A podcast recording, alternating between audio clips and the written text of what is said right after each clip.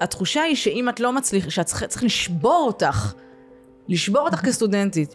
ואם את לא עומדת בזה, אז המשפט, את לא במקצוע הנכון, נאמר לא לפני 30 שנה, הוא נאמר אתמול. אני בטוחה שאתמול שמע אותו מישהו. כאילו, אם את לא מצליחה, אז את לא במקצוע הנכון. את כן במקצוע הנכון. תחליפו שיטה.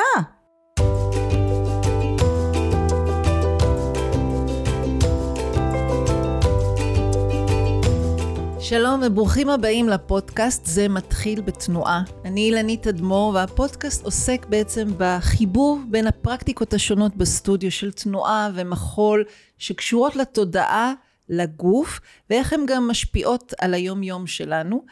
והפעם הזמנתי מישהי שלאו דווקא נפגשתי איתה בתוך הסטודיו עצמו בריקוד, אבל המפגש שלנו היה לא פחות משמעותי בחיי אה, ובחיי היום יום גם של רבים רבות מאיתנו. אז אני אגיד בוקר טוב ושלום לליאור אליפנט. אלפנט. אלפנט, למרות שהתאמנתי הרבה קודם. אבל מרוב התרגשות אין מה לעשות, דיסלקטים זה דיסלקטים, אז לא נורא. אה, אז קודם כל, ברוכה הבאה לכאן. תודה רבה, זה ממש כיף להיות פה. ואני שמחה... אני די בשוק שאני בפודקאסט על תנועה, כי אני לא זזה מהספה. אז... אה, בעיקר לא בתקופה הזאת, כי ילדת רק. נכון. אז מזל טוב, חיכינו שרגע תתאוששי, ואז אמרת לי באופן מפתיע, יאללה, אני כבר יכולה, אז מיד מיד שיבצנו, והנה את פה. בין אה, הנקה לבין אה, ריצה לספיקטורית. נורא רציתי לצאת מהבית. אז רגע נגיד איך החיבור בינינו התחיל. אנחנו בעצם נפגשנו יחד במועצת התרבות. שתינו נבחרנו לפני כשנתיים, או שנה וקצת, משהו כזה. אה, ונפגשנו בתוך הריבועים בזום, כי ככה בלבד נפגשו, ואני מיד סימנתי אותך ואמרתי, אה, אנחנו נהיה בדיס ביחד בתוך זה. אז זה המפגש שלנו, ותכף נרחיב ונגיד, אבל בעצם אני באה מתוך עולם המחול, וליאור את מגיעה מתוך עולם האקטיביזם, ועולם הקולנוע, אה, הפמיניסטית והמגדר שאת חוקרת. את מסיימת, את כרגע בעיצומו של? אני עכשיו מקווה מאוד מאוד מאוד, אה, בת... בתהליכי כתיבה כבר של הדוקטורט באוניברסיטת בן גוריון, והדוקטורט שלי מתעסק איך לא, מבחינתי, בחסמים אה, לנשים בתעשיית הקולנוע בישראל, באי שוויון מגדרי, אה, דרך חוויות של נשים שעובדות בתעשייה. אה, בכלל, כל התעסקות שלי היא באי שוויון מגדרי בתוך עולם התרבות. אז לפני רגע שנפתח את כל היריעה הזאת, כי פה גם המקום מפגש שלנו, רגע להגיד שחלק מהמיזמים הרבים שעשית היה גם פוליטיקלי קורט. נכון. שהוא אה, קבוצת פייסבוק למעשה, שהתחילה, או איך זה לא התחיל לא? זה לא, אה, אז אני הייתי חלק מהמייסדות אה, של פוליטיקלי קורט, היום אני כבר לא נמצאת שם, אבל אה, מיזם ממשיך. אוי, רגע.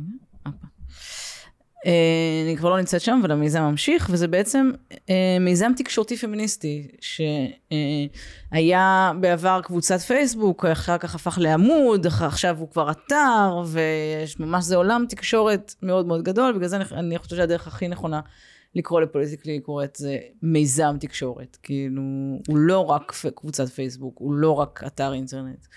אה, הוא ממש חבילה שלמה. מה בעצם המטרה שלו? בעצם זה מיזם תקשורתי פמיניסטי שמגיע לתת את החדשות, או לתת חדשות מנקודת מבט של נשים. זה אומר, גם את החדשות שאת מכירה, שאת פותחת הרדיו ב-12 בצהריים, בישראל בכל שעה, אבל כאילו, ושומעת את אותם דברים מנקודת מבט של נשים, אבל גם בעצם להסתכל אחרת על מה זה חדשות. כאילו, מה יכול להיכנס לחדשות? מה, כשאנחנו התחלנו את פוליטיקלי זה היה ממש לדעת שהחוויה שלי כאישה בישראל, לרוב לא נמצאת בחדשות. אה, זה היה לפני עשר שנים, לצערנו הרב, הגיעה הממשלה הזאת והפכה את זה לגם עכשיו זה נכון. אז אה, המיזם כן. הזה התחיל לפני עשר שנים, בעשרות זה כבר עשור. שנה, משהו כזה, כן. בנוסף לזה, אה, פרקים שאפשר עדיין לראות סרט דוקומנטרי, או פרקים, סדרה בעצם, זה לא סרט, אה, שנקראת הנבחרות, שיצרת נכון. יחד עם עוד שתי שותפות. נכון, עם אסנת טרבלסי ואפרת שלום דנון. אה, זה משודר, שודר בכאן 11. אה, אפשר לראות את זה עד עכשיו, עד, כל, כל התכנים של כאן נמצאים בחינם ביוטיוב. ואיך עלה הרעיון, הסדרה רגע נגיד עוסקת באיזושהי התבוננות על נשים בפוליטיקה, על כל הקשת הפוליטית ולאורך תקופה, זמן, לא רק מה שקורה או מה שלא קורה כרגע, אה, ובעצם נותנת איזושהי... אה, בשבילי היה משהו מאוד מעניין בלראות את זה, מעבר לזה שהסדרה עשויה היטב, תודה. אבל היה גם משהו מעניין בזה שאני מאוד מודעת ויודעת את הפרטים ומי נמצאת ומי לא נמצאת וכמה זמן, אני כן ערה לזה. והיה משהו מאוד משמעותי וחזק בלראות את זה במקבץ, שבעצם אספתם רק את הרגעים האלו, בטח מתוך מגוון רחב של רגעים, אבל בחרתם רגעים חשובים משמעותיים בתוך ההיסטוריה של נשים בפוליטיקה. ואז לראות את זה פרק אחרי פרק ועוד נקודת מבט ועוד שיתוף על החוויות האישיות שלהם, בשבילי היה, למרות שאני יודעת הכל, היה עוד פעם מעורר השתוממות, פליאה, כאב, כעס, כל קשת הרגשות כמעט הייתה שם. איך, איך התחיל המיזם הזה או הפרויקט הזה? אז זה התחיל uh, בזכות הבמאית, אפרת שלום דנון, שחלמה, uh, uh, חלמה על גולדה מאיר. Uh, ואז היא אמרה, היה שם, uh, היא פנתה לאסנת רבלסי, בעצם הם הבינו שלא נעשתה אף פעם סדרה על פוליטיקאיות בישראל, uh, ואז הם קראו לי, uh, ואני הצטרפתי, ואנחנו עשינו את הסדרה הזאת במשך שש שנים, uh, וארבע מערכות בחירות. וואו. אה, שלוש. איך הייתה ההיענות? פניתם לפוליטיקאיות? הם כולם, כולם רצו להשתתף. כולם היו כן. בעד, חלק.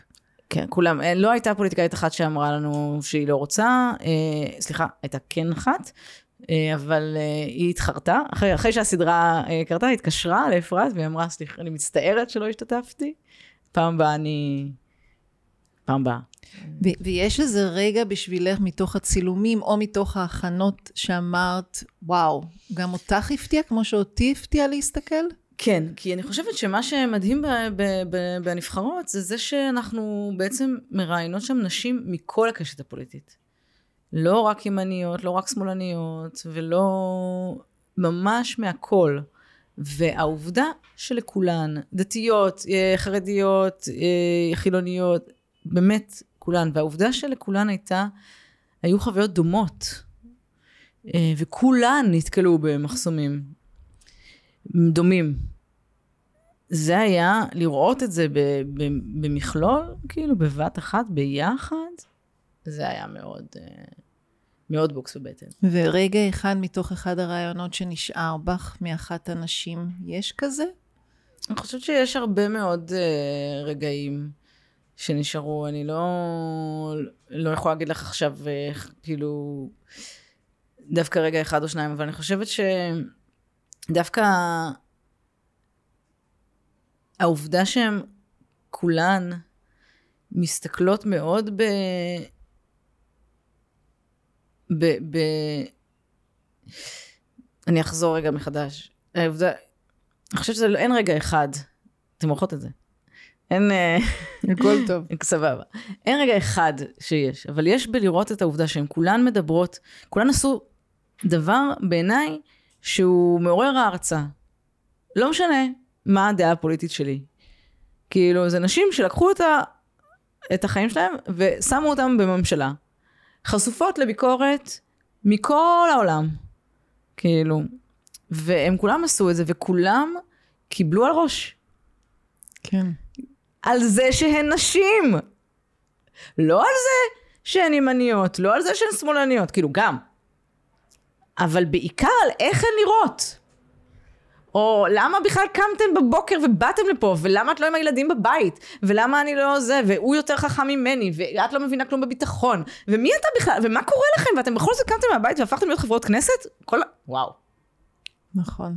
אחד הדברים החזקים שהיו בשבילי, זה גם, הש... לא כרגע מה שקורה, אבל כן היה שיתוף פעולה ביניהן, שאפשר שינויים שאמרתי, מה, זה קרה כל כך אה, מאוחר בהיסטוריה שלנו? אז קודם כל זה קרה כל כך מאוחר בהיסטוריה שלנו, וכל כך לפני דקה. נכון. זה כאילו שני דברים, לי יש תואר ראשון בהיסטוריה. וזה שני דברים מדהימים שאת רואה בבת אחת. כאילו, את רואה כמה זה היה לפני שנייה היסטורית, אפילו מאית שנייה, מאית שנייה ב-98, אה, או כאילו יש ממש שיתוף פעולה בין המפלגות בימין ובשמאל, ואת יודעת, את יודעת שהיום זה לא יקרה. וזה קרה לפני מאית שנייה מצד אחד, ומצד שני, 98, 48, 40 שנה לקח, קודם כל שיהיה כזאת כמות של נשים בכנסת, כן? כי 40 שנה היה בערך שתי נשים בכנסת. אבל זה דבר מדהים, וזה לא יקרה יותר. ואת מסתכלת על זה, ואת יודעת שזה לא יקרה יותר. לעת עתה. בואי נהיה אופטימית אולי לעתיד, אבל אה, זה לא- כן, לא בזמן לא הקרוב. בזמן הקרוב. אבל בסוף אני חושבת שדברים יזוזו אני, כ- כאופטימית, אבל נכון, לא כרגע. איזה כן, פסטיבל לסבית? קטלנית, עשיתי 13 שנה. לסבית קטלנית. אז רגע, דברי על זה. אה, אז אה, אחד- עוד דבר נוסף שעשיתי זה שבמשך אה, 13 שנה, מ-2008 עד למעשה לפני שנה, שנתיים, לא זוכרת. אני, אין לי, אין לי מוח מאז. אה, הייתי חלק, הייתי מנהלת אומנותית של פסטיבל שקוראים לו לסבית קטלנית.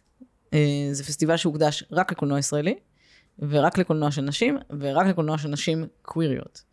אה, שהתרחש היכן? מה... מתרחש בתל אביב, אה, בסינמטק, ובהתחלה ב...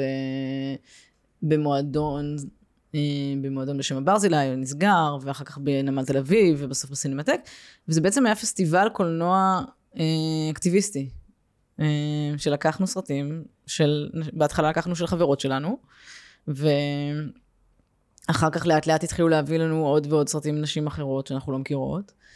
וצמח והפך להיות לאירוע הקולנועי הכי גדול שמוקדש לנשים קוויריות בישראל. הכי גדול. אה, הוא ממשיך עדיין? כן, אני, אה, הוא ממשיך בלעדיי. אה, כן. אז יזמו אותו ענת ניר ודנה זיו, שהן שתי יזמות חברתיות. ואני הגעתי בתור המומחית לקולנוע, אה, ונשארתי, כי זה הכיף. ואני חוזרת רגע כאן לפודקאסט שלנו, שנקרא זה מתחיל בתנועה, ו- ואחד הדברים שדיברנו קודם, ואמרתי, אבל אני לא מתנועת, מה כאילו החיבור? אז מעבר לזה שזה זה היתרון בתוכנית שאתה יוצר, שאתה מזמין מי שאני רוצה להזמין, אבל כן דיברנו על המקום שיש תנועה. יש תנועה בתוך העשייה שלך, ו- ובואי רגע נדבר אה, אה, על אקטיביזם. אה, ובטח בהקשר של תנועה פמיניסטית, ובטח בהקשר שלנו, של, שאנחנו מחפשות ביחד לראות מה התנועה שאפשר לחולל בתוך המרחבים שאנחנו נפגשות. אבל נתחיל רגע, אמרת, בשבילתי המילה, המילה המרכזית היא אקטיביסטית. אז, אז איך את מנסחת לעצמך את המילה הזאתי? אני היום, אה, אני חושבת שהיום אני הכי פחות אקטיביסטית והכי הרבה אקטיביסטית שהייתי בחיים. אה, אני הכי פחות אקטיביסטית כי אני בקושי יוצאת מהבית. אה, אז אקטיביזם זה לא- לצאת מהבית. חלק ממנו. לא, חלק ממנו, כן, בהרבה שנים הוא היה בשבילי לצאת מהבית. אה, ללכת להפגנות, לעמוד עם שלטים בכיכרות, ללכת, ללכת, ללכת לעשות מחוץ לבית הרבה זמן. זה, זה מה שהיה אקטיביזם בשבילי. אחר כך גם התווסף לזה מה שנקרא היום בש, בלעג, כאילו אקטיביזם מקלדת. זה לכתוב כל מיני דברים בכל מיני מקומות. כתבתי מלא בהכל, בכל מקום. אין לי כוח, נמאס לי, הפסקתי גם את זה. את זה ממש הפסקתי אגב. אני עוד יוצאת לפעמים מהבית. אבל לכתוב ברשת, אני סיימתי. אמ, ו, והיום, כאילו, ואני חושבת שאקטיביזם באמת, אה, להקים, הקמתי מיזמים, אז ממש עשיתי דברים, זה היה אה, דברים שהמשמעות שלהם היא שינוי חברתי. שהמקום נגיד מבחינתי היצירתי נגיד שאני מתעסקת הרבה שאני מביאה לסטודיו זה שיש משהו שהוא מטריד אותי. הרבה פעמים אני אומרת לאנשים שבאים ללמוד על יצירה ויצירתיות אני אומרת זה לאו דווקא רק לעצום עיניים ולהרגיש איזשהו למרות שזה גם. אבל זאת לא רק דרך אחת דרך נוספת היא לפתוח את העיניים ולראות מה נמצא מסביבי שכל כך לא נותן לי מנוח למשל אותי מאוד מאוד קשה לי איך שעומדים פה בתור בסדר, בואי תעשי, תעשי מה שאני עשיתי, תפתחי עמותה. אז לא דווקא עמותה, תילחמי בביורוקרטיה הישראלית.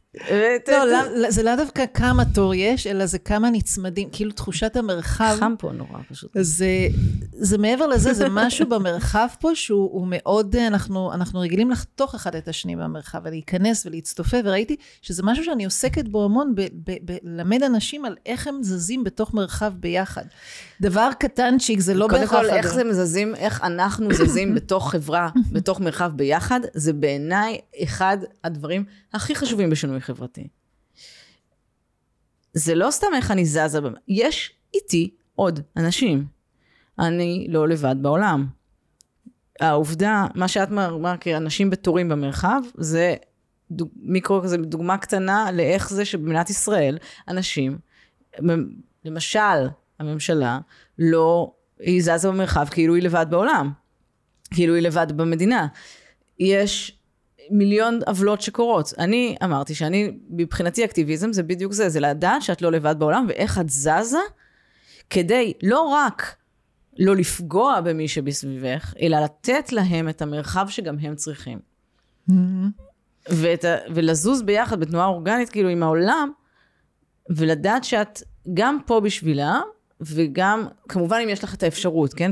אקטיביזם זה דבר סופר פריבילגי, צריך להגיד את זה, זה בשתי, במגיע, נמצאים, אנחנו נמצאים בשתי קצוות תמיד, או זאת שלא יכולה אחרת כי אין לה ברירה, כי אם היא לא תהיה אקטיביסטית יעיפו אותה מהבית, או זאת שיש לה זמן, ופנאי, וכסף, ומשאבים לעשות, להיות אקטיביסטית.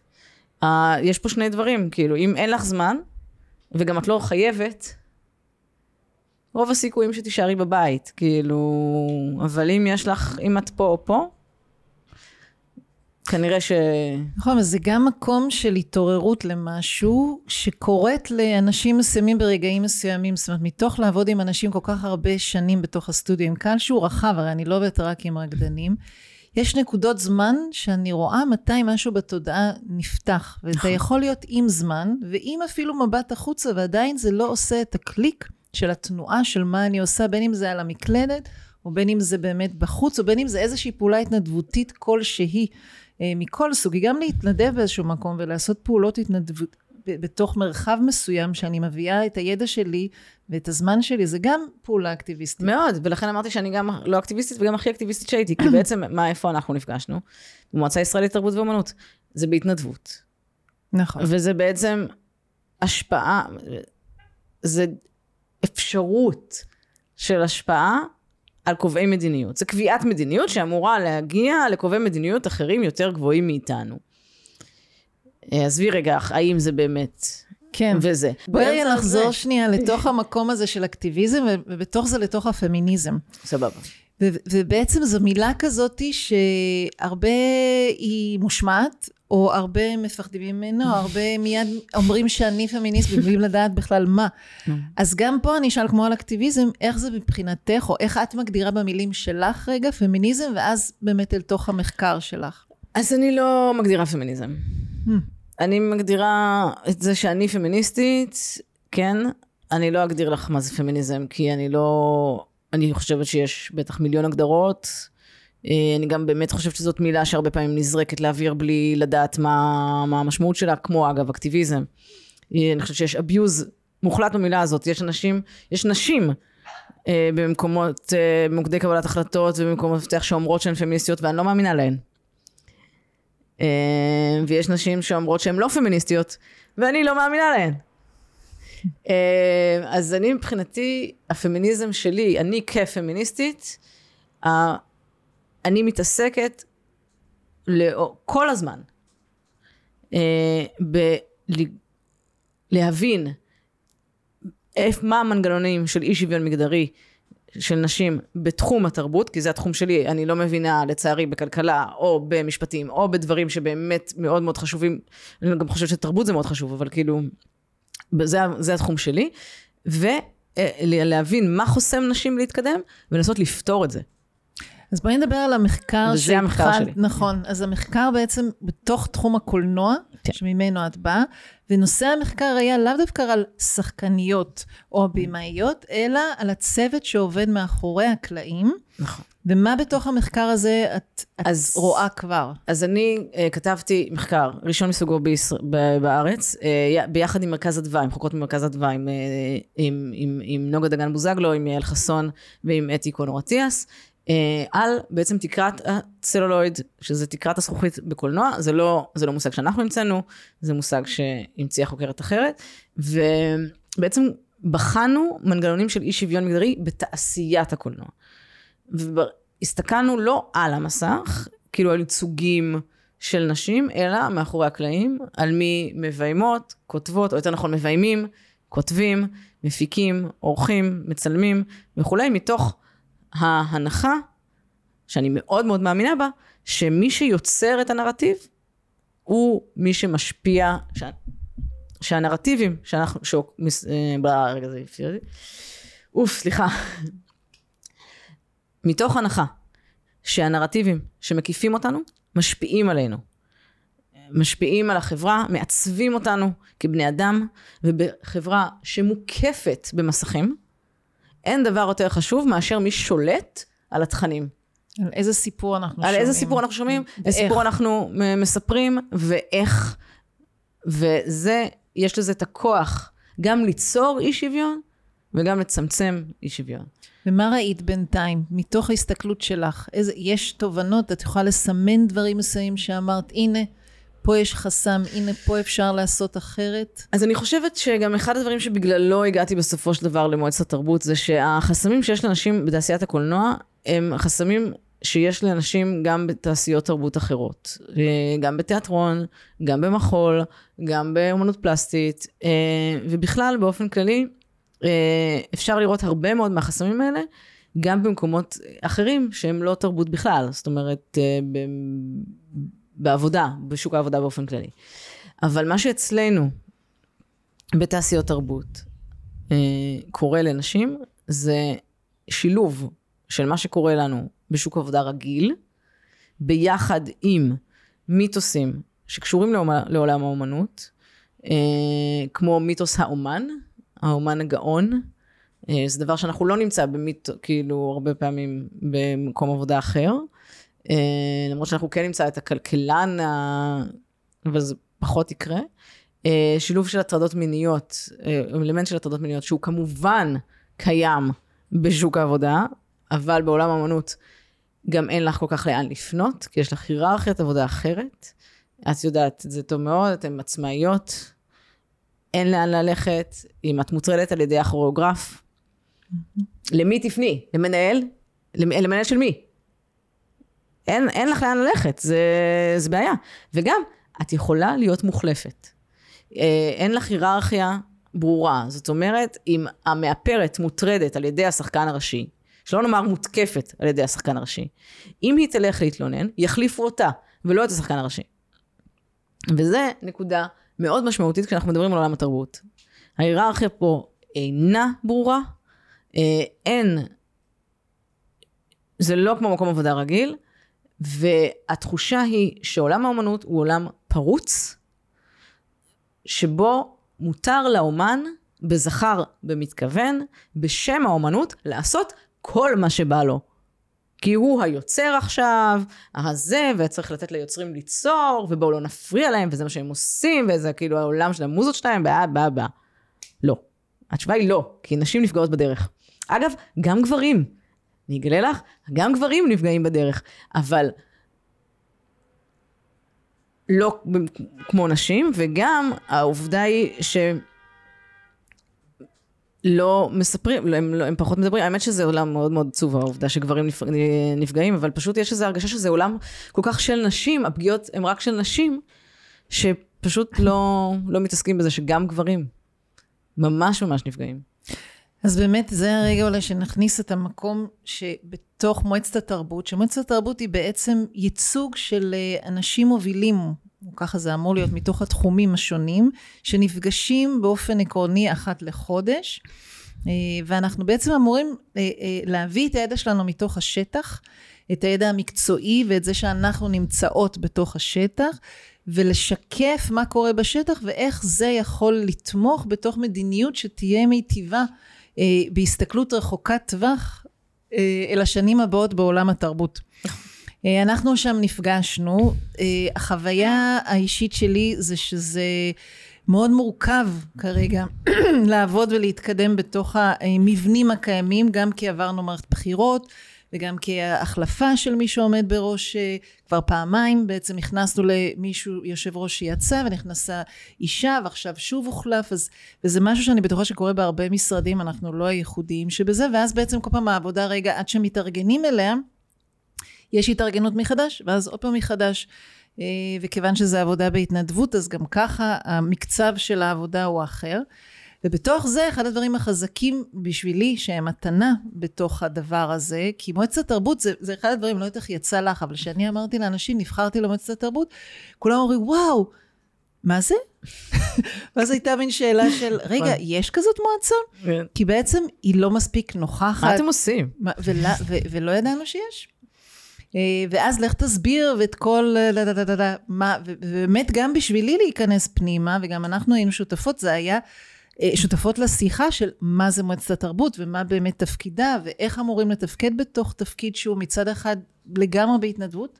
מצד שני דורש הרבה מאוד שעות כדי באמת להיות מסוגלות אה, להצביע ולהביע דעה בתחומים שהם לא רק אני באה מהמחול ואת מהקולנוע, לדבר רגע על מוזיקה ועל פסטיבלים ועל תיאטרון וכזה.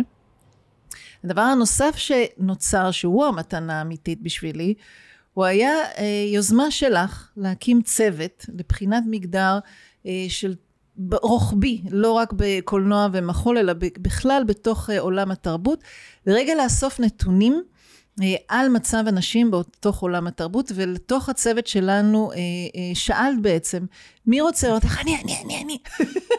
והרימו מיד יד ונוצר לנו צוות מדהים של נשים. אז רגע נגיד את השמות של ברור, כולם. ברור, מאוד מאוד חשוב. זה איריס שלגי, חלי טביבי ברקת, יעלה אה, חזות ינוקה, רנה פרהום, ואת, ואני. ואיתי. ואיתי גדות. אה, מהמם. שנתתי לליאור להגיד כל השמות, כי אני לא זוכרת שמות משפחה. כמו שראיתם בתחילת הפרק. אז אה, צוות מאוד מאוד חזק, שמיד אחד הדברים הכי חזקים שהיו בו מבחינתי, זה היה שאני גם לא יודעת להגיד מה זה בדיוק פמיניזם, אבל אני הרגשתי שיש הסכמה נשית לאיך אנחנו עומדות ביחד. זאת אומרת, אם משהו, מישהי אומרת משהו, ואז החברה האחרת אומרת משהו אחר, אבל זה הרבה יותר הגיוני, מיד הראשונה אומרת, אה, ah, מצוין. אז נלך עם הרעיון של ליאור ולא עם הרעיון, זאת אומרת, מיד היה איזה משהו שהיה, אה, אה, אני מקווה בנות שאתן שומעות, חיבור מאוד, אה, בשבילי הוא היה מאוד נשי בסוג עבודה ענייני וגם רצון שההובלה היא כל רגע משתנה ואת כמי שיזמת את זה כל פעם רצינו להגיד ליאור יזמה ואז אמרת אבל זה לא משנה זה לא משנה מה שמשנה זה העבודה שבעיניי זה, זה סוג עבודה אה, פמיניסטית. זה סוג גם, הסתכלות. גם בעיניי, גם בעיניי זה, אני מאוד אה, אוהבת אה, לעבוד עם נשים. אה, זה עבודה שיתופית מאוד. אני מאוד מאמינה בזה, אני מאוד מאמינה ב... יש הרבה פעמים אה, אם זה, אנשים חושבים שכשאת עובדת בצוות וכולם יש להם את אותה, כאילו יש שיתוף פעולה, אז בעצם לא, כלום לא נעשה. כי מישהו צריך לקחת את ההובלה. אני לא מאמינה בזה. אה, אני כן חושבת שנחמד מאוד שמישהו ידבר ויגיד, כן, אנחנו נעשה ככה וככה, אבל אני רואה בכל המיזמים שהייתי, שכולם התנהלו בצורה שיתופית, שדברים קורים. אה, וקורים כמו שאנחנו בסוף רוצות שהם יקרו, כי יש כבוד הדדי מאוד גדול, אה, יש ויתור על האגו שלי כליאור, כי מה שאני עומדת, מה שעומד מולי הוא לא... אני, לעומתך, אני לא עושה קולנוע. אני לא עושה תיאטרון. אני לא יוצרת מחול. אני לא יודעת לצייר. עשיתי פה, יש פה איזה קשקוש כזה. אני לא אמנית. כל הדברים האלה שאני עושה, הם לא בשבילי. אני לא... אני כן, איפה אני ארוויח מהם? כחברה. אני, חושבת שאנחנו נהיה חברה יותר טובה. ואני חושבת שאני צודקת גם. כאילו, זה, אני באמת, זה לא שאם אני עכשיו, כאילו, אנחנו נטפל בבעיית הזה, אני לא סובלת ממנה. כאילו. נכון, אז אני, אני חושבת שאיך האומנים והאומניות ובכלל מגזרים שונים נוכחים משפיע על כולנו, גם אם אנחנו מודעים לזה יותר או פחות, אבל אני רגע רוצה לחזור לאופן עבודה שלנו, כן. לא רק לנושא, ולהגיד, דיברנו על מרחב ועל uh, צפיפות במרחב. Uh, הרבה מתוך, ה, uh, שמתוך הרצון שלי על, לעבוד עם קבוצות של אנשים, אני הרבה מתעסקת בעבודת קבוצה יצירתית של כמה אנשים שהם לא רקדנים או רקדניות, זה אנשים שבאים מהיומיום כדי לחוות חוויה, וחלק ממה שאני אה, מלמדת זה איך בעצם עבודת קבוצה טובה של אנשים מאפשרת שההובלה משתנה. לרגעים כן טוב שמישהו או מישהי מובילה, אבל זה מאוד גמיש להובלה של מישהו אחר. השאלה שצריכה להישאל כדי שמשהו יקרה, היא לא מה אני רק רוצה, אלא מה נדרש בחלל. זה אפילו לא מה את או מה היא, מה קורה בינינו, ולצורך העניין, לנו יש איזשהו נושא שאנחנו רוצות להביא אותו מכדי התבוננות משותפת של המועצה ואולי להגיע לתוך הצעות כאלו ואחרות לתיקונים במבחני אה, קבלת כספים של מוסדות שונים ואז לצורך זה אנחנו מסכימות מאוד להביא גמישות, כי הנושא מאוד חשוב לנו, והוא זה שמוביל אותנו, ולא מי אומר מה מתי. נכון. ובתוך זה הדבר הנוסף הוא שהייחודיות כן נשארת, כי בתוך הצוות שלנו, סליחה, מה שקורה גם בתוך עבודת קבוצה זה שלא כולם צריכים להיראות אותו דבר. נכון. פיזית, תנועתית נגיד, לא כולם זזים אותו דבר. המטרה היא לא בסוף שכולנו נעשה את אותה תנועה.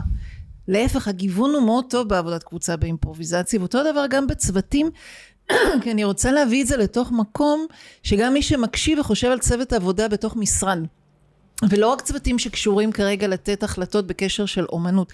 כל צוות שעכשיו צריך לפתור או להציע הצעה מסוימת לתוך כל תחום בעולם התעסוקה והעמותות וכו', יש זמן של חשיבה משותפת, של הסכמה להיות ביחד, ושל רצון להבין מה יהיה נכון כרגע. לחלוטין. אני, אני מאוד אוהבת קבוצות. אה, אני גם מנחת קבוצות. אה, הנחיתי קבוצות דו-לאומיות אה, בנושאים של תקשורת, אה, ועשיתי הרבה מאוד קבוצות בחיי, השתתפתי בהמון המון קבוצות, בקבוצות, גם בקבוצות דיאלוג וגם בקבוצות אחרות, ואני באופן כללי מתה על קבוצות. אה, ואני חושבת שאחד ה... אחד הדברים החשובים שאנחנו, שוב, כחברה, אה, וגם כקבוצה קטנה, כמו קבוצה גדולה, יכולות, צריכות ללמוד, זה שקבוצה לא תעבוד בלי הקשבה, ולא הקשבה רק לך שאת מדברת עכשיו, אלא הקשבה לחדר. בדיוק מה שאמרת, הקשבה למרחב. לדעת שיש משהו, כאילו שאת נמצאת בתוך חלל, ושיש דברים שהם מעבר לך. וכשיודעות לעבוד ככה, אז בעיניי יש תוצאות שהן גם מעבר לתוצאה הפיזית שאת מבקשת לעשות. אמ, לדוגמה, בפוליטיקלי קורט, אז יש לנו בסוף תוצר פיזי, חומרי, של אתר. בסדר, יש אתר אינטרנט. אבל יש הרבה מעבר לאתר אינטרנט. כי בעצם למדנו איך בתור קבוצה אה, גם להקשיב אחת לשנייה, גם להבין מה האתר הזה אומר עלינו בתור, כאילו, אנחנו, אם עכשיו האתר אינטרנט הזה ייפול, אז עדיין התוצרים שלנו יהיו. אנחנו עדיין, כאילו מה שאני למדתי, עדיין יישאר אצלי. מה שהחברות שלי למדו עדיין יהיה שם. ה- ה- זה לא רק חומר מה שנשאר. וגם התהליך וגם מה שקורה שהוא לא בנ- בנראות שלו, זה לא בדיוק. רק התוצר, אלא כל המהלך כולו. בדיוק. ואחד הדברים שאנחנו עשינו בתוך הצוות הזה, זה באמת שיצאנו לתוך מחקר על מה יש במרחב. כן. ויצרנו מפגשים יחד עם אומניות ממחול ומתיאטרון וממוזיקה, ונשים מהקולנוע פחות, כי את הבאת את המחקר שלך. ובעצם יצאנו לתוך, חלק היו מפגשים בזום, חלק מפגשים שממש נפגשנו איתם פיזית, והתחלנו מתוך לשאול שאלה, בואו תשתפו אותנו. מה החוויה שלכם להיות אישה מחזאית בתוך עולם התיאטרון, או רקדנית עצמאית, או כוריאוגרפית, או מוזיקאית שצריכה להיות בתוך פסטיבלים שונים בארץ? והיה לנו חוויה אה, שידענו אותה, ועדיין זה הדהים, אחד- הדברים שאני אמרתי, אני רציתי להיות הראשונה ומיד לאסוף את המחול, ואמרתם לי, אבל רגע, המחול אה, מלא נשים, מה את רוצה? יש פה מלא, מלא רקדניות, מלא יוצרות, מלא מלא. ואז אמרתי, נכון, יש מלא, אבל עדיין בואו נקשיב להם, כי המלא הזה נוצר הרבה מתוך הניהול כרגע שיש במרכזים ויוצרות, זה היוצרות הקימו לעצמן את אותם מקומות. כרגע ספציפית בנקודת זמן זו שאנחנו מ- יוצרות את הפודקאסט כזה, נכון, יש נשים שמנהלות בסוזן דלל, יש משהו שזז ומשתנה. יחד עם זאת, לאורך שנים התעשיית מחול הייתה בעיקר מובלת בקבלת ההחלטות על ידי גברים, בצמתים חשובים של ועדות ותמיכות וניהול וכזה. ואחד הדברים הנוספים שיצא לנו להבין ולהסתכל זה שגם כשיש ניהול של נשים, זה לאו דווקא הניהול הפמיניסטי בהכרח. מה, מה, מה את אספת מתוך כל השיחות אה, שלנו? אני חושבת, אני חושבת שאחד הדברים הטובים שאנחנו עשינו גם בתור, בצוות, זה רגע של דקה להרמה, להרים לעצמנו על צוות. איריס, אה, חלי, יעלה, אני מקווה שאתם רנה, אני מקווה שאתם מקשיבות. אה, זה זה שאנחנו לא הסתכלנו רק על נשים אל מול גברים. אלא גם מי הנשים. זאת אומרת, נסענו לפגוש יוצרות פלסטיניות, אזרחיות ישראל, להבין, לדעת שיש מה שנקרא, מה שאומרים באקדמיה, הצטלבות של מאבקים, להבין שזה שאני כיוצרת תיאטרון אשכנזייה, יהודייה, יהיה לי קל יותר מאשר יוצרת מזרחית, ובוודאי, וגם למזרחית יהיה קל יותר מאשר ליוצרת תיאטרון פלסטינית, וגם כאן יש הבדל בין אם את גרה בנצרת או גרה במשולש או גרה בכפר, זה, יש בכל המקומות האלה, בכל, בכל מקום יש משהו אחר, וזה לא בינארי, זה לא... אה, זה לא... בדיוק ההבדל בין מין למגדר. זה לא אישה מול גבר, אלא סוגים שונים של נשיויות אל מול גברויות. ואני חושבת שזה אחד הדברים שהיה מאוד מאוד חשוב שעשינו בצוות, אה, ואחד הדברים שהכי השפיעו עליי. כמו גם לפתוח את העיניים ולדעת, באמת, אני לא באה ממחול, אני זאת שאמרתי לך, מה פתאום, אתם רק נשים שם. ופתאום לשבת ליד, בזום עם היוצרות המדהימות האלה, ולהבין שיש סיבה שאתם רק נשים שם. אה, וגם מה זה שם. Mm-hmm. ואיפה. ואני חושבת ש... וגם להבין, נגיד, שאחד הדברים שאת שיתפת, ואני למדתי ממך, על עולם הקולנוע שעבר את ה... נקרא לזה את ה-me-too, ואת המודעות הזאת שבתוך סצנות מסוימות צריך שיהיה מתאמת, אה, איך קוראים לזה? מתאמת אינטימיות. אה, ולשמוע מהתיאטרון מה קרה ואיך דברים הגיעו לכותרות, ולדעת בפנים, בתוך הבית שממנו אני באה, גם מעולם הקונטקט וגם מעולם המחול, שזה לא שהשיח הוא לגמרי עיוור אל הטרדה מינית, אבל הוא עדיין לא זמין, הוא לא נפתח. וחלק מהדבר שדיברת עליו קודם, על זה כמה קל להחליף מישהו, כמה יש מעט יחסית מקומות שמהם אפשר להתפרנס, ואיך יש בי רצון, גם בתוך הפרקטיקה שלי כרקדנית, אני רגילה שגם אם לא נעים ולא לא כל כך טוב לי, אז אני צריכה להתגבר, זה חלק מקצת איזשהו חינוך אפילו.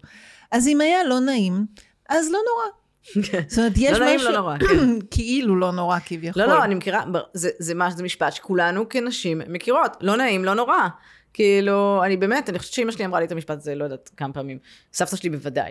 אבל, כאילו, אני לא חושבת שהם חשבו... לא חושבת שהיה להם, באמת, אני לא חושבת שהם חשבו, כשהם אמרו לי את המשפט הזה, שהם חשבו על תקיפה מינית, שזה לא נעים, לא נורא, כן? אבל עצם ה... זה שלא נעים זה לא נורא, זה משהו שאנחנו חיות איתו. במחול במיוחד באמת, כי יש שם אה, כל כך strict. נכון, זה כזה... זה נוקשות כזאת נוקשות, ביחס בדיוק. לגוף, וגם הסכמה אה, אה, להבין שיש משהו ש, שאתה לא אמור להתלונן עליו. אז, אז תלונה היא נתפסת כמשהו לא מקצועי. אני מקצינה כמובן. ברור, אנחנו כולנו מקצינות את זה, כי קודם כל, מאוד אני חושבת שבנושא של הטרדות מיניות, הרבה פעמים אנחנו מקצינות את, ה... את, ה... את האירוע, כי קשה לנו להבין שכמעט כל דבר שאנחנו עוברות, שהוא לא נעים, הוא כנראה היה, קודם כל, העובדה שאני צודקת, שזה לא, לה... להגיד לא נעים לי, ולהבין מה היה לי לא נעים, ולחשוב על זה אחר כך בבית, שבעצם מה שעברתי היה לא סתם לא נעים, אלא היה, או יכול להיות שהיה הטרדה, זה דבר מאוד מאוד קשה. זה קשה ללכת ב, ב, עם המחשבות שלך ולדעת שאת עברת חוויות שאת קשה להודות בפני עצמך שעברת אותן. let alone להגיד לעולם. אמ, יש לזה רכיבים מאוד מאוד חזקים של בושה ואשמה, ומאוד מאוד קשה להודות בזה, ולכן הרבה פעמים אנחנו מתייחסות אנחנו נותנות דוגמאות להטרדה מינית שהן דוגמאות ענקיות כאלה, כבר הרבה פעמים על, סף התקיפה מינית למעשה. אה, כשבעצם הטרדה מינית זה דבר מאוד מאוד רחב. נכון, ובאמת אחד הדברים שאני לקחתי על עצמי השנה היה בתוך עמותת הקונטקט, שאני חברה בה מיום היווסדה, ויש כנס גדול שמגיעים ממש כמויות של אנשים, גם מחו"ל וגם מורים מחו"ל וגם מארץ, לעשות שיח קונטקט הוא אה, אומנות של מגע. ושל העברות משקל ושל גלגולים אחד על השני והמון זמן של מגע, פשוט מגע כי זה הנושא, קונטקט. אחד הדברים שאני הרגשתי זה שאם אנחנו במציאות של היום עם הערנות הקיימת לא נפתח שיח בינינו, בין המורים, זה מה שביקשתי. אה, ו- ולאפשר לעצמנו רגע לשאול מחדש מה רלוונטי ואיך ובאיזה אופן זה נכון לייצר מרחבים, כי כשהתחלתי לפני 20-30 שנה, אני זוכרת שהיו מגיעות אליי כל מיני אה, גברים או נשים שהיו אומרים דברים כאלו על אה, זה מאוד אינטימי, זה, אה, זה חוצה גבולות, ואז אמרתי, אתם לא בפרקטיקה הנכונה. לא הבנתי מרוב שאני הייתי בתוך הפיזיות והלמידה, ובשבילי זה מובמנט, ובשבילי זה, זה אקרובטי או פיזי או רגשי. לא הבנתי על מה הם מדברים, אמרתי, חבר'ה, אז אל תבואו, זה לא לעניין. אבל להבין לאט לאט, זה הבורות שלי לפני 30 שנה כרקדנית צעירה. ואז הבנתי תוך כדי השיעורים שזה לא משנה כמה אני מנסה להגיד ומביאה תרגילים מאוד ספציפיים ומפרידה הרבה פעמים זוגות אם יש לי הרגשה שמשהו לא בסדר עדיין יהיו רגעים שמישהו יעיר איזה הערה לא במקום ואין לי שליטה על זה. וברגע שאני פותחת מרחב של קונטקט אני צריכה לדעת מראש וגם להגיד לכולם אני לא יכולה לשלוט בכל דבר שקורה, ואז שימו לב, שימו לב, שימו לב, ועדיין, גם כשמישהי מאוד מיומנת, ורקדנית מאוד ותיקה של קונטקט, חווה משהו לא נעים, באמצע הריקוד להפסיק אותו ולהגיד די, שברור שהמקום הוא אפור. ואני מרגישה שחלק מהדבר שאני אספתי השנה היה שהדברים הקיצוניים יש קצת יותר ערנות עליהם שהכל כן. בסדר בסדר ושזה יש תקיפה היא, היא, היא תטופל יותר או פחות, אבל לפחות אנחנו יותר במודעות. הרבה מהזמן דברים אפורים קורים. הרבה מהזמן, אבל אני חושבת שמה שאת אמרת לפני 30 שנה, של אתם לא במקצוע הנכון, אתם לא בתחום הנכון, אתם לא זה, זה את אומרת על עצמך, אני אמרתי את זה לפני 30 שנה. סטודנטים וסטודנטיות לתיאטרון, היום עוברים התעללות מהמורים שלהם, כשאומרים להם לחפש בתוך עצמם כל מיני פרקטיקות ואני יודעת זה מה, מה, מבת הזוג שלי ומה שהיא עברה, ב, ב, לא, היא, לא רק היא, יחד עם כל שאר הסטודנטים למשחק. שבת זוגך היא שחקנית, היא שחקנית. נגיד, לא רק נכון, דנית. נכון, נכון, היא שחקנית. התחושה היא שאם את לא מצליחה, שאת צריך לשבור אותך, לשבור אותך כסטודנטית. ואם את לא עומדת בזה, אז המשפט, את לא במקצוע הנכון, נאמר לא לפני 30 שנה, הוא נאמר אתמול. אני בטוחה שאתמול שמע אותו מישהו. Hmm. כאילו, אם את לא מצליחה, אז את לא במקצוע הנכון. את כן במקצוע הנכון. תחליפו שיטה. מה, מי, מי, תס... למה זה עדיין... נכון, חלק מהשיח שלי עם עולם המחול היה הרבה פעמים שאנשים, אה, הייתי שומעת את המשפט הזה. It's good, not good enough. זה טוב, אבל, אבל אפשר קצת יותר. עכשיו, נכון שחלק מלהיות יוצרת, כמו חלק לדעתי מלהיות בחברת הייטק, עורך דין, או כל מישהו שהוא שבתן, הוא כל הזמן להיות בהתפתחות ולמידה. אני בעד זה ואני כזאת גם. אבל יש הבדל שמורה כל הזמן אומר את זה, או בטח איזה מאסטר גדול, מאשר שאומרים בואו ננסה לחפש מה המקום הנוסף של גדילה. זה שני דברים מאוד שונים. זה גם מאוד שונה, אבל זה גם מחזיר אותנו חזרה למה שאמרנו בהתחלה. כשאת רוצה לגדול, תקראי את המרחב בחדר, לא את ספציפית, כאילו, בטח לא את ספציפית, אבל גם אני אומרת, בן אדם שאמור, שהתפקיד שלו זה לה, לצמ... לה, להצמיח אותך? כן. להגדיל אותך? איך זה? כן. לטפח אותך, לטפח אותך. בן אדם שאמור, שהתפקיד שלו זה לטפח אותך, לא אמור לחסום לך את האור. הוא אמור לתת לך מקום, בכוונה אני אומרת הוא, כי, וגם היא האמת שבמורים, במורים יש הרבה מאוד מורות, והן עושות את אותם דברים, בדיוק אפילו אם לא גרוע יותר, אה, כי הן מפנימות את כל הדבר הזה, וגם צריכות, יש להן סיבות מספיק, אה, לא משנה, זה נושא אחר לחלוטין. אבל הבן אדם שבא לטפח אותך, צריך לתת לך מקום לגדול. והוא לא יכול שהגודל שלו יפריע לך. והוא צריך לקחת את הגודל שלו ולהשתמש בגודל שלו כדי, לת... כדי לתת עוד מקום ולרווח את החדר בשבילך. ולא לחסום אותך. והעניין הזה של את לא טובה וזה לא טוב מספיק, זה בדיוק לא לתת לך את המקום הזה לגדול, ואנשים לא גדלים מזה. זה לא עובד. כאילו זה עבד אולי לאחד, שניים, שלושה אנשים, פעם זה עבד, אבל כי הם לא ידעו שיש אופציה ב'. נכון. וזה עבד במחירים איומים. המחיר שהם שילמו היה מאוד גדול. סליחה. אז רגע, אני מחזירה אותנו מהמחירים אה, אל תוך המקום שאנחנו היינו בתוך הוועדה, ואנחנו עדיין ממשיכות, אנחנו מדברות ואנחנו בלב הדבר עדיין. אבל ראית איך אני שמתי את זה לחזרה למרחב. נכון, זה היה חיבור מאוד מאוד יפה. אה, אני כן אגיד שהרבה מתוך השיח שלנו, הרבה פעמים, הוא בין המקום של מה מצב הנשים, ומיד זה מגיע לתוך הנושא של הטרדה מינית, כי בעיניי הנושאים האלו לא מופרדים אחד מהשני. אה, אני כן עוד אשלים ואגיד, אני אנצל את ההזדמנות של הזמן הזה איתך, כי אין לי כל כך הרבה זמן להגיד את זה. שחלק אה, מהחוויה המאוד חזקה שלי היה בתוך הקהילה שאני חלק, ואני חלק ממי שהצמיח אותה אפילו, זה כמה עדיין השיחה שהייתה לפני חצי שנה בפסטיבל, הקונטקט הבינלאומי, הכנס שלנו, ועדיין הרבה מהתגובות של אומני קונטקט, מודעים, רגישים, מקסימים, אה, אנשים טובי לב שאני מאוד מאוד גם יכולה להעריך ולאהוב אותם, הייתה מאוד מפתיעה באכזבה שלי מהם. אה, ו- ואז אני הרגשתי ויצאתי מהשיח הזה שאני הובלתי אותו יחד עם קולגה שלי ואפילו היה אה, איזושהי פליאה למה אתם מעלות את זה שוב? מה, מה כבר עשינו את זה לפני ארבע שנים? דיברנו על זה. עוד פעם ו... אה, או למשל שיח שהיה מאחד המורים מחו"ל שאמר אה, בטח שיש עכשיו לאורך הכנס אנחנו אה, אפשר היה לבוא ולהתלונן אצלנו. והיו הרבה. לא דברים חריפים אבל דברים לא זאת אומרת בכוונה של תקיפה אבל הטרדה ודברים לא נעימים רבים ואז ואחד המורים הפליא ואמר בגלל שפתחתם את זה, אז, אז זה מה שנוצר, זה בגללכם.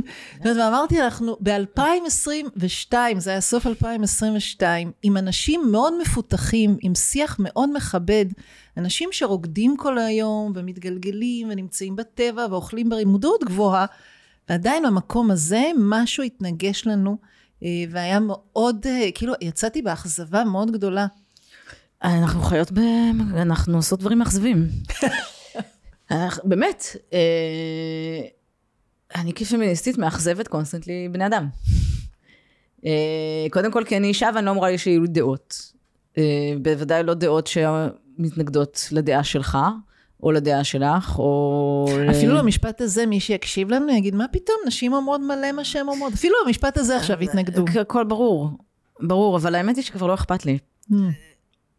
כאילו, כמו שאמרתי לך, אני כבר לא כותבת ברשת זה לא מעניין אותי. כן, אני סיימתי. ש... שאין הקשבה שם יותר? ברשת אף פעם לא הייתה הקשבה גם קודם. אני חושבת שזה, לעומת זה שאמרתי שנשים לא אמורות להיות דעות, אני חושבת שזה, אנשים שברשת, הם יודעים טוב מאוד שאני צודקת. Mm. אה, לא, אף פעם לא מצאתי מישהו ששוכנע ממשהו שנכתב בתגובות לפוסט בפייסבוק. אה, לא יודעת, תמצאי אותם, תביאי, תגידי, תהיגי אותי. אבל אה, אני חושבת ש... אני באופן אישי אכזבתי מלא, מלא אנשים התאכזבו. אה, להבין שזה לא... את מספרת דברים, אני, וגם את, כשהבאת את זה לקונטקט. אנשים לא אוהבים שדברים משתנים להם, במיוחד הגמוניה. במיוחד אנשים שנמצאים במעמדות גבוהים, אה, בתפקידים גבוהים, ובמוקדים חשובים. אה, והאנשים האלה אוהבים שהחיים מתנהלים כמו שהם ניהלו אותם. זה כמו שהם מנהלים אותם ורוצים שהם יתנהלו. אה, ולך יש תפקיד בחיים האלה, ש... כפי שהם רואים את התפקיד שלך. ואם את עושה משהו אחרת, אז את מאכזבת אותם. מקרה הטוב, הם יגידו לך, אילנית, אני נורא מאוכזבת ממך. במקרה הרע, הם יפטרו אותך. במקרה הממש ממש רע, הם ישימו אותך במעצ... במעצר. כאילו, במקרה האיום ונורא, הם יסכלו אותך. ויהרגו אותך, במדינ... כמו שקורה. במדינות מסוימות בעולם, כן. זאת אומרת, האכזבה ממני היא בקטנה. אמ, ובאמת אני, אני, אני רגע אחזיר אותנו למקום שלנו בתוך הוועדה, כי אחד הדברים שאנחנו אה, מתכננות או אה, אה, עסוקות בהם, זה היה איסוף נתונים. חלק גדול היה עצם ההקשבה שלנו לאנשים. גם את זה הרגשנו שזה נורא משמעותי, שנסענו וראינו ו- ואמרנו, אנחנו... באות ממועצת התרבות, לא שיש לנו, וניסינו גם להגיד, אנחנו לא מבטיחות, כי זה בעצם רק ועדה מייעצת, אין לנו תקציב, אין לנו איזה מקום שאנחנו יכולות להגיד, הנה, כאן אנחנו אה, שמות אה, ברקס או חותמות אה, ומשנות. אנחנו מייעצות, ובתוך זה גם להסתכל רגע ולהבין באיזה אופן אנחנו נכנסות, שזה בעצם המהלך הבא, איסוף נתונים, ואז להגיד בתוך התמיכות, כי למעשה משרד התרבות הוא המשרד שמחלק תמיכות, יש מדורים שונים, יש כל מיני קריטריונים שהמדורים החליטו עליהם, ואנשים זוכים לקבל או לא את התמיכה ליצירה שלהם בכל התחומים. אה, אז פה היה המקום של להגיד איך אנחנו יכולות שם להסתכל על אה, הניסוחים ועל איזה קריטריונים קיימים כדי לאפשר שם אולי בתוך הנקודות האלו שינוי מסוים של הניסוח שיאפשר לנשים נוספות להתקדם בתוך זה. אה, כן, אני חושבת שמה שהכי חשוב אבל במה שאמרת זה היה זה שאנחנו, האנשים שפגשנו, הרגישו שיש סוף סוף מישהו שמקשיב להם. אה, ושיש מקום למחשבות שלהם, ולתחושות שלהם, ולתלונות שלהם, ולביקורת שלהם, ולחוויות שלהם כיוצרות בעולם התרבות בישראל. ואני חושבת שזה קריטי. בגלל שמשרדים ממשלתיים לרוב אה, מתעסקים, במיוחד משרד התרבות, מתעסק עם מוסדות. לא אומר זה בתור דבר רע. זה דבר מאוד טוב, מוסדות, יש המון מוסדות בעולם התרבות, הם, הם, הם, הם מטופלים, וזה דבר טוב וחשוב שהם יהיו גם. נכון. אה, אבל לא, אין מקום ליוצרות וליוצרים העצמאיים, אגב, לא רק לנשים, אלא בכלל ליוצרים, להשמיע את, את מה שקורה להם. ואני חושבת שבזה שאנחנו הלכנו ונתנו לנשים את המקום הזה להגיד מה קורה להם, עשינו דבר שהוא סופר חשוב. וההרגשה שאומנם אומרים לך מועצת התרבות, מה זה? מצד אחד. ומצד שני אומרים לך, היום אני נפגשת עם מועצת התרבות, זה שני דברים שקורים ביחד. מצד אחד, אף אחד לא יודע מה אנחנו עושות, ומצד שני זה נורא חשוב. נכון. נשמע מעולה. מה את הולכת לעשות? אני, יש לי זום ממשרד התרבות עכשיו. כן, זה... ובואו נגיד גם מה שמתוך התקציב הממשלתי, התקציב ש... רבע אחוז. רבע, אחוז. רציתי שהם ינחשו כמה, כי זה תמיד השאלה שאני אומרת, אז כמה אתם חושבים? כמה אתם חושבים? תעשי סקר, תעשי סקר באינסטגרם. אף אחד לא אומר רבע אחוז, תמיד אומרים, זה בטח שני אחוז מכלל התקציב. הכוונה היא רבע אחוז מכלל התקציב. רבע, רבע אחוז. זה אפילו לא מגיע לאחוז אחד. ושאנחנו מדברות על תרבות, אנחנו מדברות על כל התרבות. על כל התרבות. מוזיאונים, ספריות, בתי ספר גבוהים למשחק. איגודים מקצועיים. איגודים, מוזיקה, הכל, הכל, הכל. תזמורות, תיאטראות, כל התרבות, קרנות קולנוע, הכל. כל התרבות הממסדית. נכון. ויחד עם זאת, באותה נשימה אני רוצה להגיד, כדי שלא נסיים באיזה נימה לא אה, אופטימית, אה, לא, אי אפשר להיות אקטיביסטית בלי להיות אופטימית. נכון. אין, אין דרך אחרת כזאת. לא יכולה להיות גם אקטיביסטית וגם פסימית, כי את פשוט לא תצאי מהבית. שבעולם המחול התקציב הוא מאוד קטן, גם ביחס, בתוך המינימום הזה, הקטנצ'יק של התרבות, אז יש היררכיה גם פנימית בין מוזיקה, תיאטרון וריקוד ברור, יש למה, שוב, כי בעיקר נשים במחול. ולכן התקציב קטן. אה, יש בזה גם עוד דברים. ברור שיש בזה עוד דברים, כן, אני מאוד מאוד תיאטרון... משטחת את הדבר הזה, בוודאי. אבל כן להגיד שבתוך הדבר הזה, אם בכל נקודת זמן שנפתח את האינטרנט ונסתכל איזה הופעות וכמה הופעות מחול יש, יש המון. מלא. הרבה יוצרות ויוצרים. כי ישראל היא מעצמת מחול בעיקרון. היא מאוד מובילה בתחום הזה, יש הרבה עשייה, יש הרבה תנועה, שזה גם זה מבחינתי מקום פוליטי. דרך אגב, אנשים צריכים לזוז. והרבה, כולל מה שנקרא התחום הלא מקצועי והמקצועי, אבל יש עשייה מאוד עשירה, ואני כל שיעור שאני צריכה להמליץ על איזה שבועות, אני אומרת, תשמעו, פשוט יש המון. לכו תראו, יש המון אומנות ואומנים שעושים ועושים אומנות איכותית, מושקעת, בין אם אוהבים אותה יותר. ובתקציבים מינימליים, שזה מינימליים. מטורף. זה תמיד ניסינו. כאילו, מטורף, זה ממש, זה... אנחנו בישראל, זה דבר מדהים שקורה פה, שאנחנו עושים ברבע אחוז דברים שאנשים המון. עושים ב... נכון, נכון. כאילו, אם מישהו יודע איך לעשות דברים בלי כסף, זה יצעס. ואני אשמח שזה ישתנה. ברור, שגם תקציב וגם יצירתיות כן, בו זמנית. עדיף שזה ישתנה. אז ליאור, קודם כל, המון המון תודה שבאת. תודה לך. ותמיד את הזמן. וגם לאחל שאנחנו, קודם כל, שהחברות שלנו תמשיך מעבר למועצת התרבות. אני לא, היא לא צריכה להמשיך, כי אנחנו נמשיך להיות במועצה. את לא יכולה ללכת, את לא מבינה את כל האיומים האלה. את לא... והדבר הנוסף הוא שאת החוכמה ואת הידע ואת הנדיבות שאת כל כך נותנת ומשתפת ממלא מלא כיוונים, כל, כל מפגש שלי איתך, אני אומרת, וואו, את כל כך נותנת זה הרבה. כיף, גם את, זה מאוד כיף. אז קודם כל, תודה רבה שבאת ופינית את הזמן, למרות שאת אימא צעירה. אני לא צעירה כל כך, אבל כן. אני בת 42. אבל האימא צעירה אה, לתינוקת. תינוקת הצעירות. היא ביחס לזה שיש רק תינוקת שהיא בת... אה, אה, ארבעה חודשים. בדיוק. כן. אה, וגם על, היוזמה הזאת, וה, והערנות הזאת שאת מביאה, והרכות יחד עם מלא ידע. זה נורא נעים להיות ביחד ולחשוב. ולדבר, ואני מאחלת אה, שנמשיך כמה שנוכל, במה שנוכל. תודה רבה, זה היה לי מאוד כיף. ואני גם מאוד שמחה שיצאנו לעשות את זה, ועכשיו אה, שיבואו גם כל שאר האנשים. אמן. אני בטוחה שהם ירצו אחרי שהם יראו את זה, יגידו, מה איתי, מה איתי? תודה רבה.